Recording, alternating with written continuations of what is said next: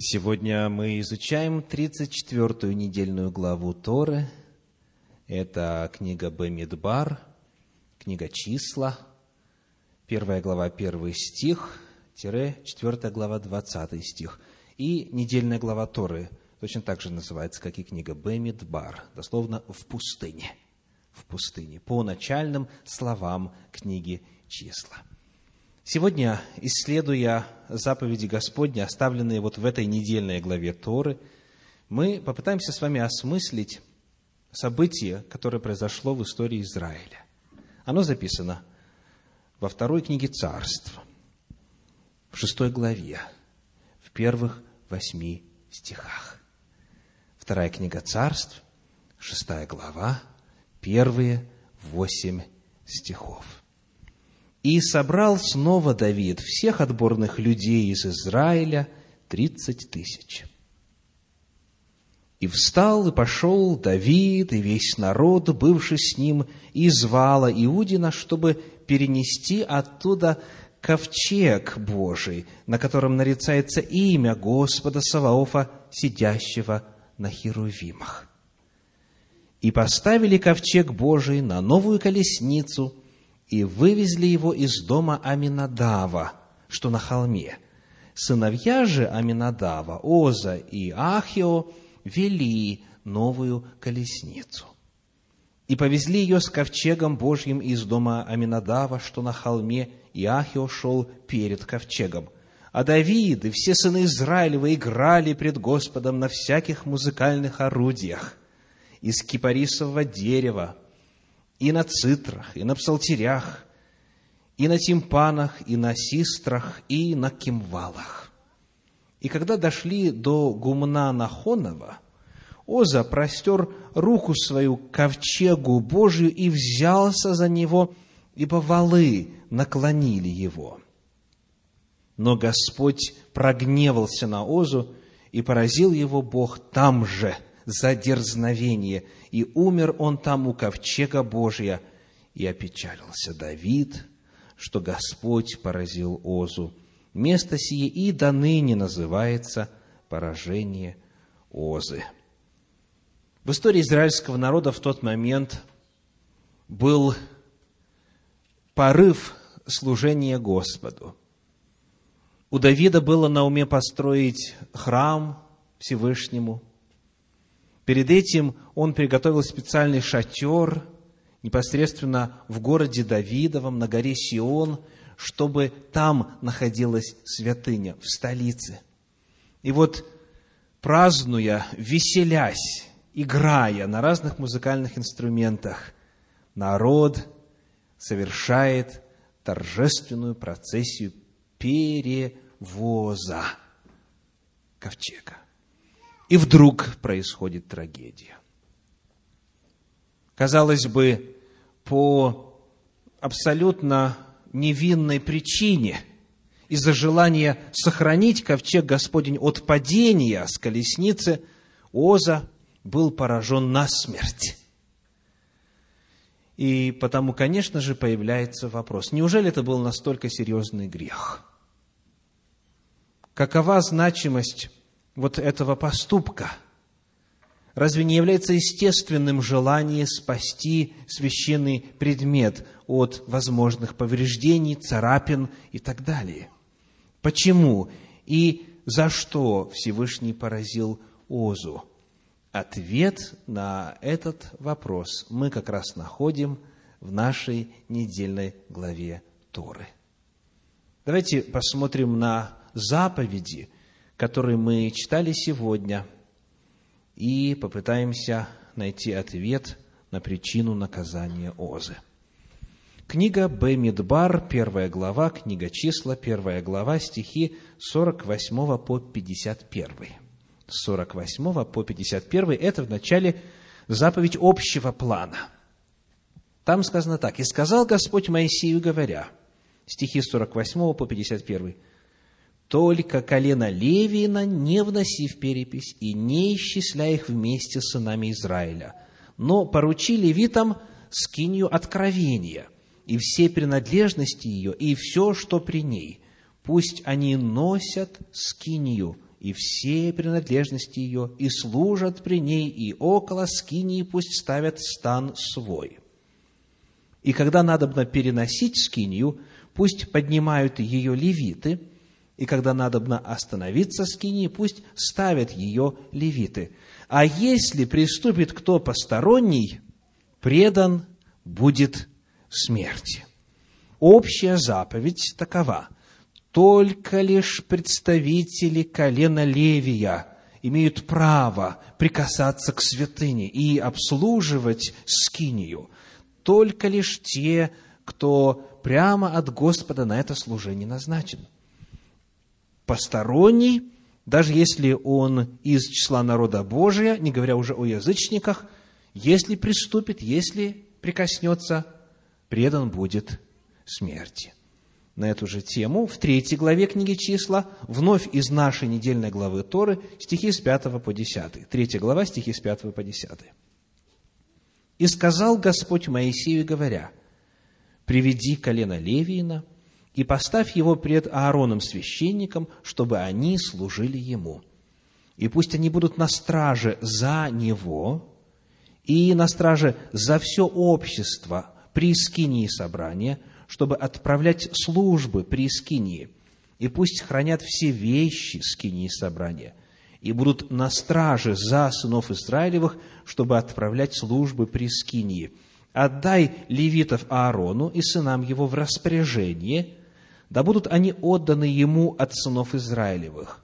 Аарону же и сынам его поручи, чтобы они наблюдали священническую должность свою, а если приступит кто посторонний, предан будет смерти. Итак, и в первой главе книги числа, и в третьей вновь повторяется предостережение, что только лишь люди, специально назначенные от Всевышнего, могут прикасаться к святыне. Теперь посмотрим чуть подробнее касательно ковчега. Кому он был поручен, кто имел право его хранить, кто имел право к нему прикасаться. В третьей главе книги числа, книги Бамидбар, читаем стихи с 29 по 31. Третья глава с 29 по 31. «Роды сынов Каафовых» в, в оригинале Кехата. Кехат. У нас Кааф, а в подлиннике Кехат. Ну, мягко говоря, не совсем одинаково звучит, правда? Ну, как бы то ни было, я буду пользоваться синодальной э, транскрипцией – роды сынов Каафовых должны ставить стан свой на южной стороне скини. Начальник же поколения сынов Каафовых ел Цафан, сын Узиила. В хранении у них, в хранении у них, 31 стих, ковчег, стол, светильник, жертвенники, священные сосуды, которые употребляются при служении, и завеса со всеми принадлежностями ее – Итак, вокруг Скинии станами становились разные семейства внутри колена Левия, и разным семействам разные части святилища были поручены. Так вот, ковчег был поручен кому? Сынам Каафа. Сынам Каафа. То есть, мало того, что нужно было быть израильтянином, Мало того, что нужно было принадлежать колену Левия, но вот чтобы обслуживать ковчег и вот ряд иных священных предметов, перечисленных в 31 стихе, необходимо было принадлежать к роду сынов Каафовых. Итак, мы видим, что Господь довольно подробно, довольно обстоятельно рассказал о том, кто имеет право обходиться и со святилищем в целом, и с ковчегом, вот с предметом, о котором мы прочитали с вами в книге «Царств», в частности. Читаю вам из книги Авраама Якова Финкеля «Разгадки Торы» со страницы 153. Рассказывают историю о нееврее, который пришел к Гилелю. Гилель – это известный законоучитель рубежа эпох, то есть это начало нашей эры – так, это время, время служения Ишуа. Итак, пришел к Гилелю и спросил, вы обратили бы меня в вашу веру при условии, что меня назначат первосвященником. Раз уж становиться израильтянином, то уж сразу самым главным, да, первосвященником. Вот такое желание у язычника. Гилел, Гилель сказал ему, во-первых, пойди и изучи Тору и законы назначения священникам. Он пошел и начал изучать. Когда он дошел до стиха «Любой, кроме левита, кто приблизится, должен умереть», вот того стиха, который мы читаем в нашей недельной главе Торы, он спросил, кому применяется этот стих? «Даже к Давиду, царю Израиля, ответил Гилель». Гилель выбрал Давида как пример, потому что Давид был потомком Рут, по-нашему Руфи, которая была обращенной в иудаизм. Однако, несмотря на то, что он был царем, ему также было это запрещено – прикасаться к святилищу. В свете этого новообращенный понял, что у него нет никакой перспективы стать первосвященником. Итак, вопрос. Кто такие Оза и Ахио? Было ли у них право вообще иметь дело с ковчегом? Было ли у них право его обслуживать, его в данном случае транспортировать и так далее? Это первый вопрос, который мы должны выяснить для того, чтобы разобраться в причине того, что произошло. Потому что нельзя было никому, кроме левитов, и притом из рода Каафа это делать. Ну что ж, давайте посмотрим, что нам известно про Озу и Ахио. Говорится в третьем стихе шестой главы второй книги Царств следующее. Шестая глава второй книги Царств, третий стих. «Сыновья же Аминадава, Оза и Ахио вели новую колесницу». Итак, они были сыновья, сказано, Аминадава – Аминадава. Само это имя по себе довольно красноречиво свидетельствует о его происхождении.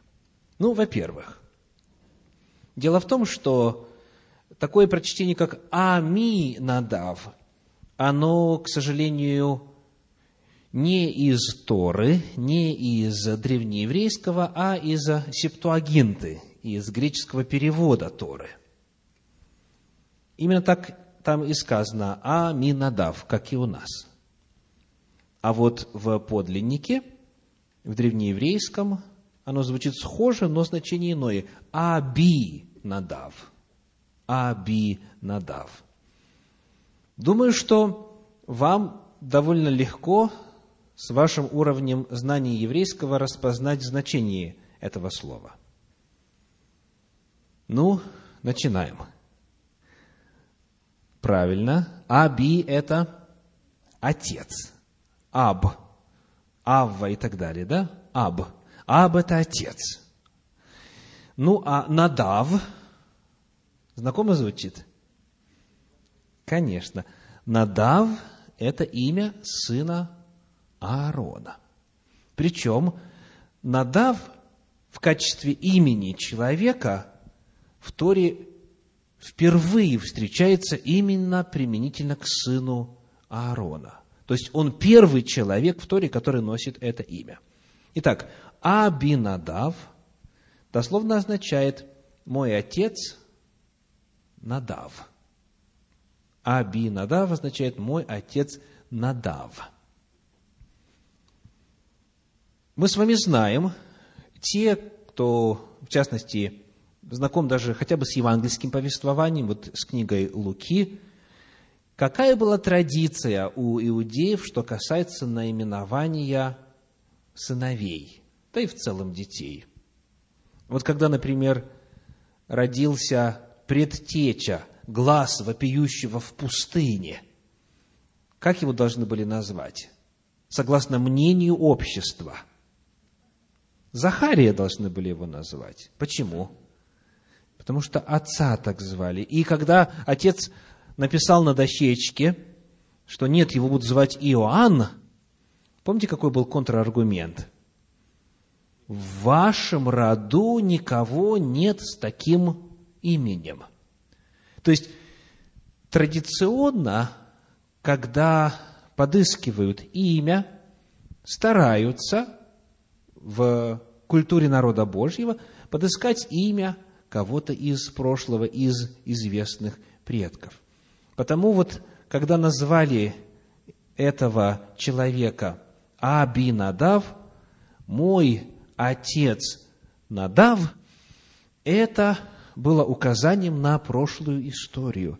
Это было указанием на то, что когда-то вот в прошлом в этом роду был такой человек. И напомню, что Надав – это имя впервые в Священном Писании используется для описания сына Аарона, который, соответственно, был из левитов, из колена Левия. Более того, он был из семьи первосвященника. А был ли он из семьи Каафа? Давайте вспомним книгу «Исход», шестую главу, стихи 16 по 23. Исход 6 глава, стихи 16 по 23. Вот имена сынов Левия по родам их. Итак, сыны Левия. Начинается история с самого начала. Герсон, и Кааф, и Мерари. Кааф – это сын Левия. Дальше читаем 18 стих. Сыны Каафовы – Амрам, и Изгар, и Хеврон, и Узиил – Теперь читаем 20 стих. Амрам взял Иохаведу, тетку свою себе в жену, и она родила ему Аарона и Моисея. Итак, Левий, Каав, Амрам и Аарон и Надав. Да? То есть Надав, он был как раз из сынов Каафовых. То есть получилось что? Что из сынов Каафовых, коих было много, одна семья, а именно семья Агарона, стала священнической, и вот их все потомки были священниками, а все прочие были наделены левитскими обязанностями. Потому вот этот вот Аминадав, если судить по имени, а, к сожалению, иной информации о нем нет у нас в Священном Писании, мы только можем по имени судить, Исходя из имени, он должен был принадлежать вот к тому роду, в прошлом которого было имя Надав. И это свидетельствует о том, что вот это вот Аби Надав, он был левитом, он был сыном Каафа. Потому, коль скоро вот эти два человека – Оза и Ахио, они сыны Абинадава, то первое условие было выполнено. Да? Они имели право прикасаться, обслуживать и хранить эту скинию. Ну что ж, пойдемте дальше по закону Господню. Начнем разбираться, в чем же тогда была причина этой трагедии. Читаем в 4 главе книги «Числа», стихи с 4 по 6. Числа, 4 глава, стихи с 4 по 6. «Вот служение сынов Каафовых в скинии собрания – носить святое святых. Когда стану надобно подняться в путь, Аарон и сыны его войдут и снимут завесу закрывающую, и покроют ею ковчег откровения.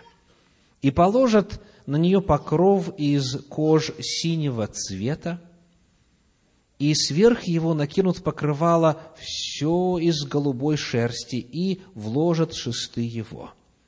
Итак, Аарон и сыны, то есть священник, то есть первосвященники и священники, они должны эти священные предметы накрыть. Это первый этап – Дальше, 15 стих.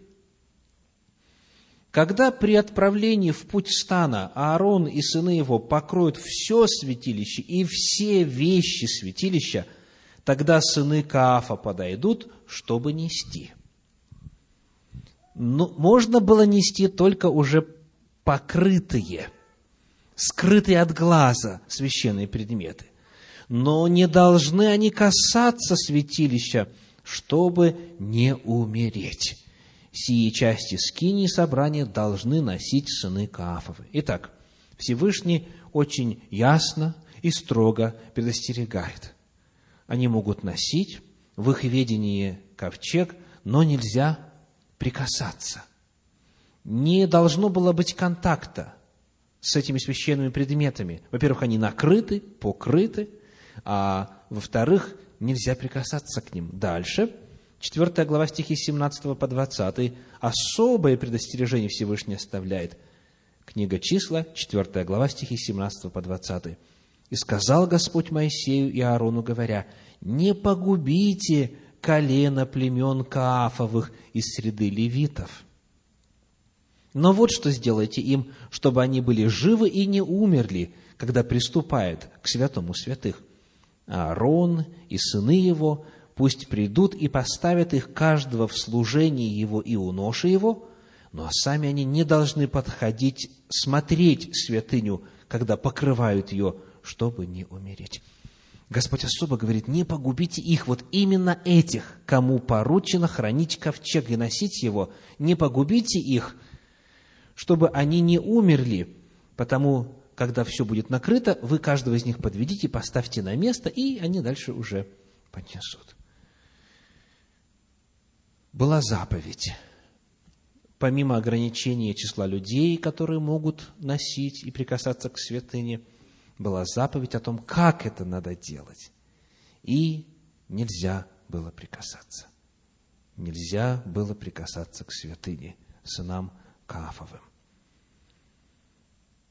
И как раз, к сожалению, именно эта заповедь была нарушена. Оза взял, протянул руку и прикоснулся. Прикоснулся и погиб. Как вы думаете, он Тору знал? Естественно.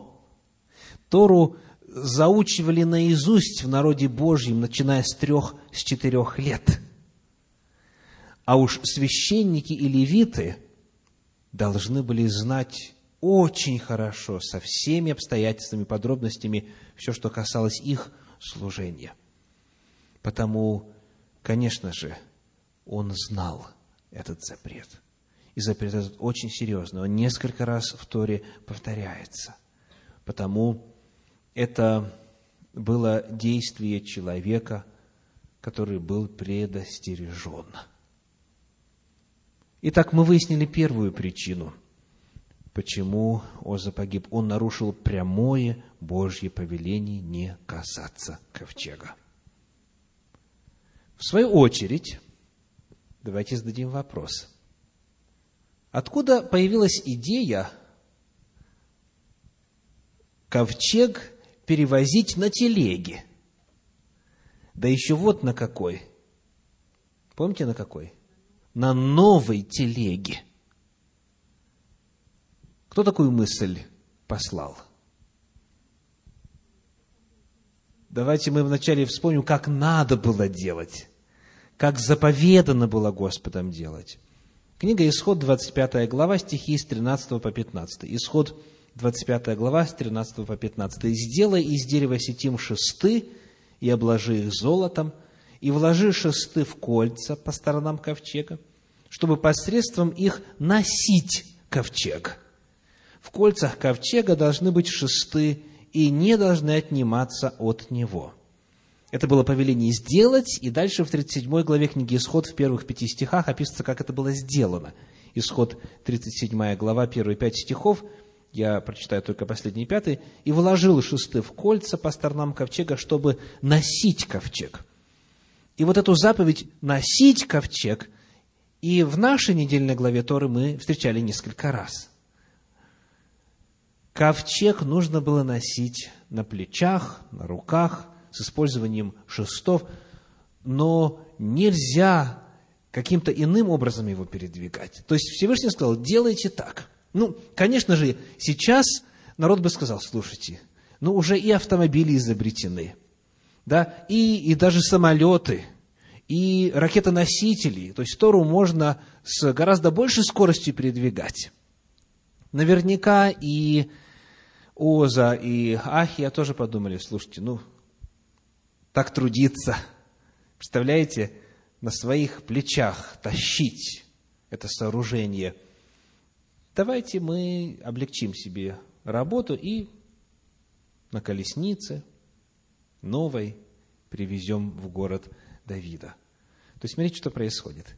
Если бы выполнили заповедь нести при помощи шестов, появилась бы ситуация, когда ковчег наклонился? Нет, конечно. То есть, если бы эту заповедь Божию не нарушили, тогда Оза бы не умер. А так, нарушили одну заповедь, за этим нарушением была нарушена вторая заповедь, и в конечном итоге человек погиб. Некоторые из вас, когда я задал вопрос, откуда появилась идея вот так вести, вспомнили, что идею эту язычники подсказали. И это еще более усугубляет ситуацию. Давайте вспомним. Первая книга царств, шестая глава, стихи с 7 по 12. Первая книга царств, шестая глава, стихи 7 по 12. «Итак, возьмите, сделайте одну колесницу новую, и возьмите двух первородивших коров, на которых не было ерма, и впрягите коров в колесницу, и телят их отведите от них домой. И возьмите ковчег Господень, и поставьте его на колесницу, а золотые вещи, которые принесете ему в жертву повинности, положите в ящик сбоку его, и отпустите его, и пусть пойдет. И смотрите, если он пойдет к пределам своим, к Вевсамису, то он великое зло сие сделал нам. Если же нет, то мы будем знать, что не его рука поразила нас, а сделалось это с нами случайно. И сделали они так. И взяли двух первородивших коров и впрягли в колесницу, телят их удержали дома и поставили ковчег Господа на колесницу, ящик с золотыми мышами и изваяниями наростов. И пошли коровы прямо на дорогу к Вевсамису. А одною дорогою шли, шли и мычали, но не уклонялись ни направо, ни налево. Владетели же филистимские следовали за ними до пределов Вевсамиса. Итак, кто такой способ придумал? Филистимляне, язычники, жрецы филистимские, Бог которых пострадал в результате присутствия в его капище ковчега Завета. И от них эта идея пришла. И, читаем дальше, шестая глава первой книги царств, 20 стих и до конца главы, и сказали жители Вифсамиса, кто может стоять перед Господом сим святым Богом, и к кому он пойдет от нас? И послали послов к жителям Кириаф и Арима сказать, филистимляне возвратили ковчег Господа, придите, возьмите его к себе. Первый стих седьмой главы.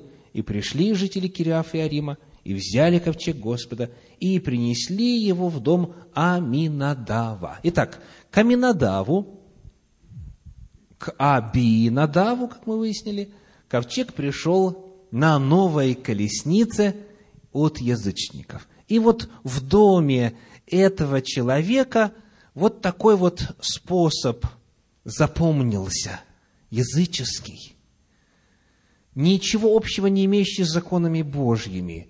И именно этот способ спустя определенное время использовали для передвижения ковчега. Кто-то мог бы сказать, велика беда. На автобусе, на лошадях, на ослах, на слонах, на ракетах, пешком, какая разница? Из пункта А в пункт Б передвинуть, переместить предмет стоит задачей, потому любые способы хороши. Нет, оказывается. Если Всевышний сказал, что надо делать так, следовательно, так и надо делать. потому что Он все предусмотрел. И Он дает законы свои, которые не подлежат пересмотру. Итак, мы с вами выяснили, во-первых, что эти люди, Оза и Ахио, они, судя по всему, имели право носить ковчег. То есть здесь закон не был нарушен.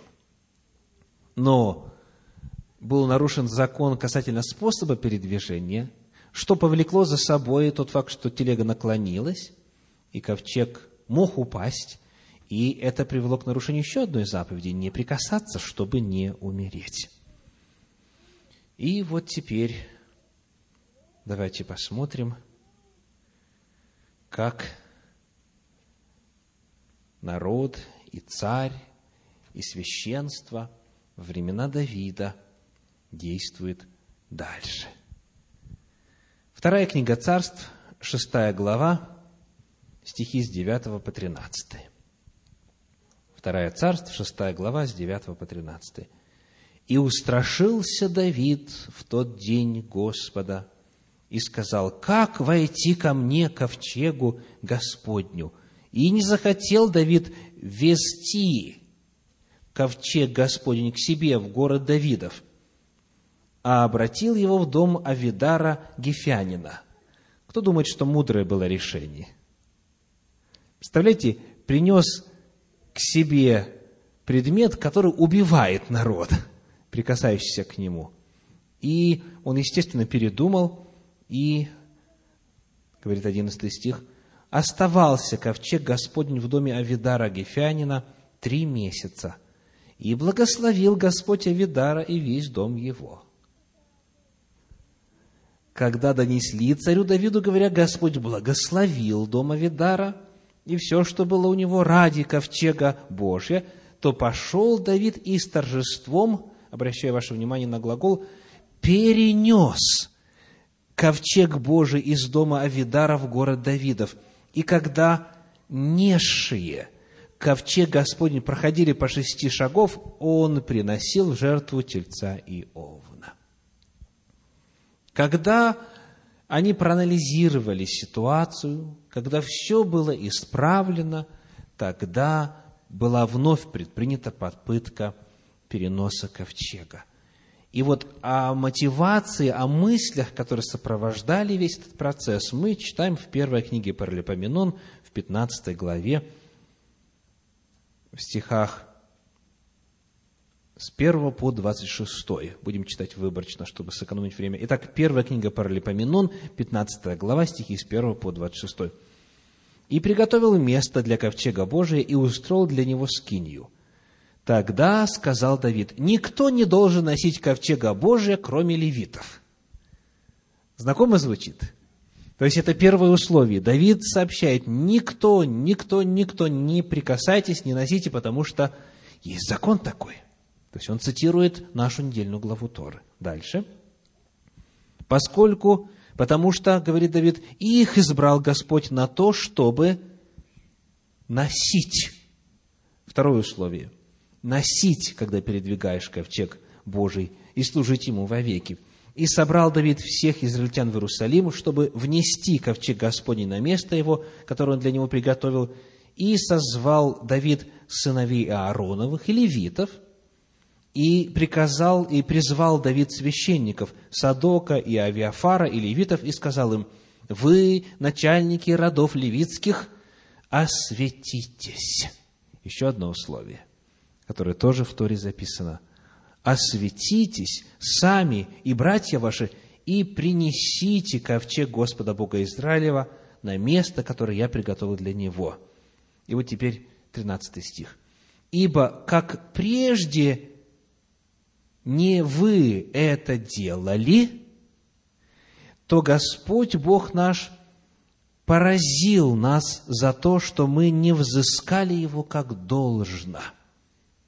Видите, Давид говорит о том, что он понял, в чем была беда. Он осознал, что они не так делали, неправильно сделали, не выполнили условий. Далее 14 стих. «И осветились священники и левиты для того, чтобы нести ковчег Господа Бога Израилева. И понесли сыновья левитов ковчег Божий, как заповедал Моисей, по слову Господа, на плечах, на шестах. И когда Бог помог левитам, 26 стих, несшим ковчег завета Господня, тогда закололи в жертву семь тельцов и семь овнов. Очень интересная фраза. Господь помог левитам, несшим ковчег завета Господня. Когда человек начинает наконец-то поступать правильно, в соответствии с предписанной волей Божьей, он может рассчитывать на божественную помощь. Тогда ничего не наклонится, не упадет, не возникнет опасной ситуации, не будет того, чтобы спровоцировать новые нарушения воли Божьей.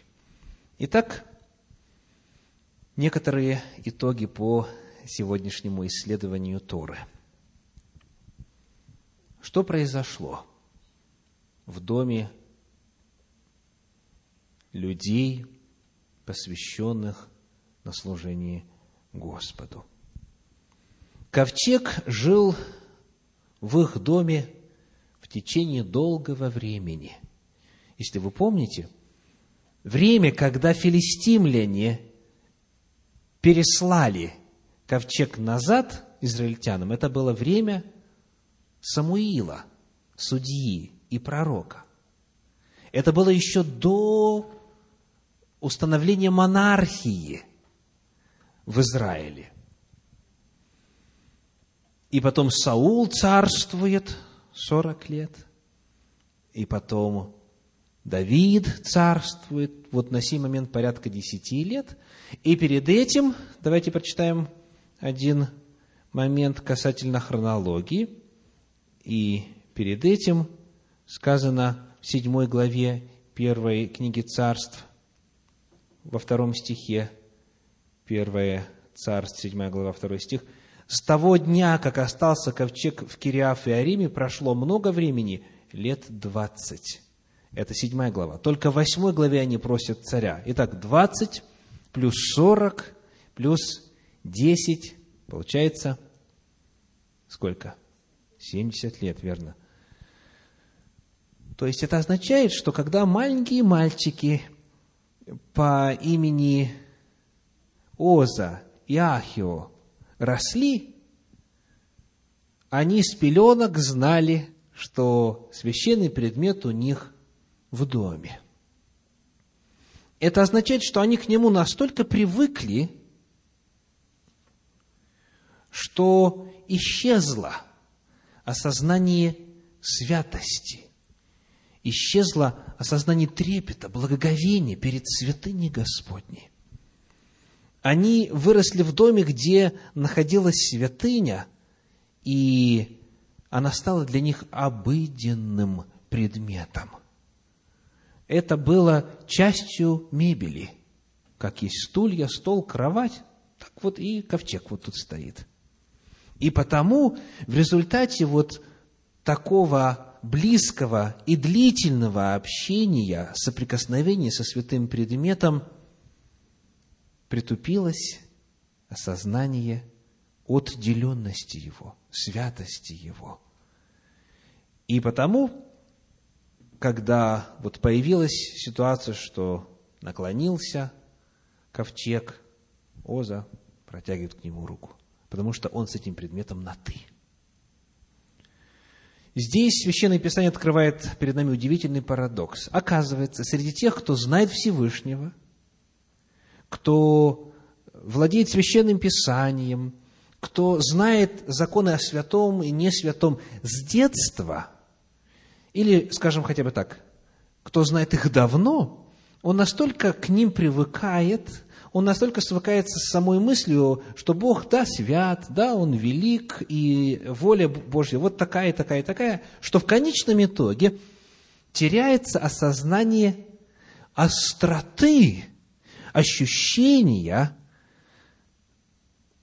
важности и неизбежности последствий нарушения воли Божьей. То есть, если другой человек с трепетом и с благоговением, со смирением, как вот тот вот мытарь приходит в храм и не смеет глаза поднять ко Всевышнему и, ударяя в грудь, говорит, прости меня, Господи, грешного, то другой, который с Богом на «ты», он Бога благодарит за все свои преимущества, за все свои достижения в духовной жизни.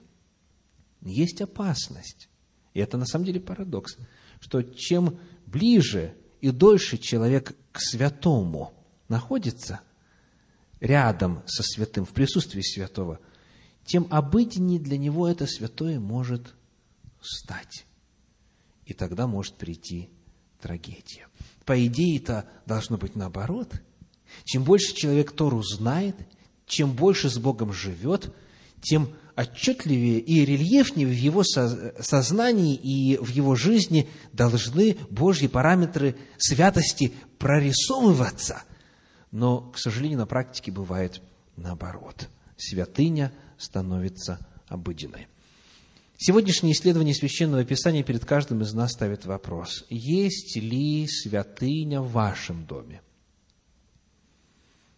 Вот как, например, Библия называется в Священном Писании? Как вы относитесь к тому, что называется Священное Писание? Где эта книга у вас обретается в доме? Это святой предмет или нет? Ну, сама Библия говорит, что это священное Писание. К сожалению, часто приходится наблюдать крайне неблагоговейное отношение к этой святой книге. И люди тоже рассуждают по-современному. Ну, подумаешь, переработанное дерево, листочки, странички. А, подумаешь. А что можно сказать о времени? Вот солнышко закатилось, начался шаббат – святое время. На сто процентов святое. И законы даны Всевышним касательно святости. Святости на уровне дел, само собой, поступков. Святости на уровне слов. Святости на уровне помышлений. Есть много сфер в нашей жизни, где, к сожалению, со временем появляется опасность притупиться – осознанию святости. И история Озы, печальная его судьба, к сожалению, может повториться. Сегодня Господь через Священное Писание призывает каждого из нас задуматься о том, как мы относимся к святыне, к названной мною и к тем, которые описаны в Священном Писании в иных местах. Если Бог что-то сказал, Он, поверьте, на самом деле это имел в виду. И если поступить чуть-чуть не так, все может закончиться трагедией. Бог любит нас, Всевышний из любви к нам, желая блага нам, дал нам Тору свою и раскрывает для нас законы святости, потому что это законы духовного мира, они незыблемы. Он не желает, чтобы мы погибали – и вот подобно тому, как Аарону было сказано, берегите, берегите сынов Каафа, чтобы им не умереть, вот именно этим Бог мотивирует вам, когда говорит, не прикасайтесь.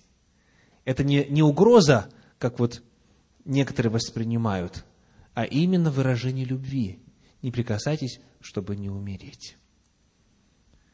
Как вы относитесь к святыне в вашей жизни, в вашем доме, в воле Божьей? Ответ на этот вопрос да принесет благословение каждому из нас. Аминь.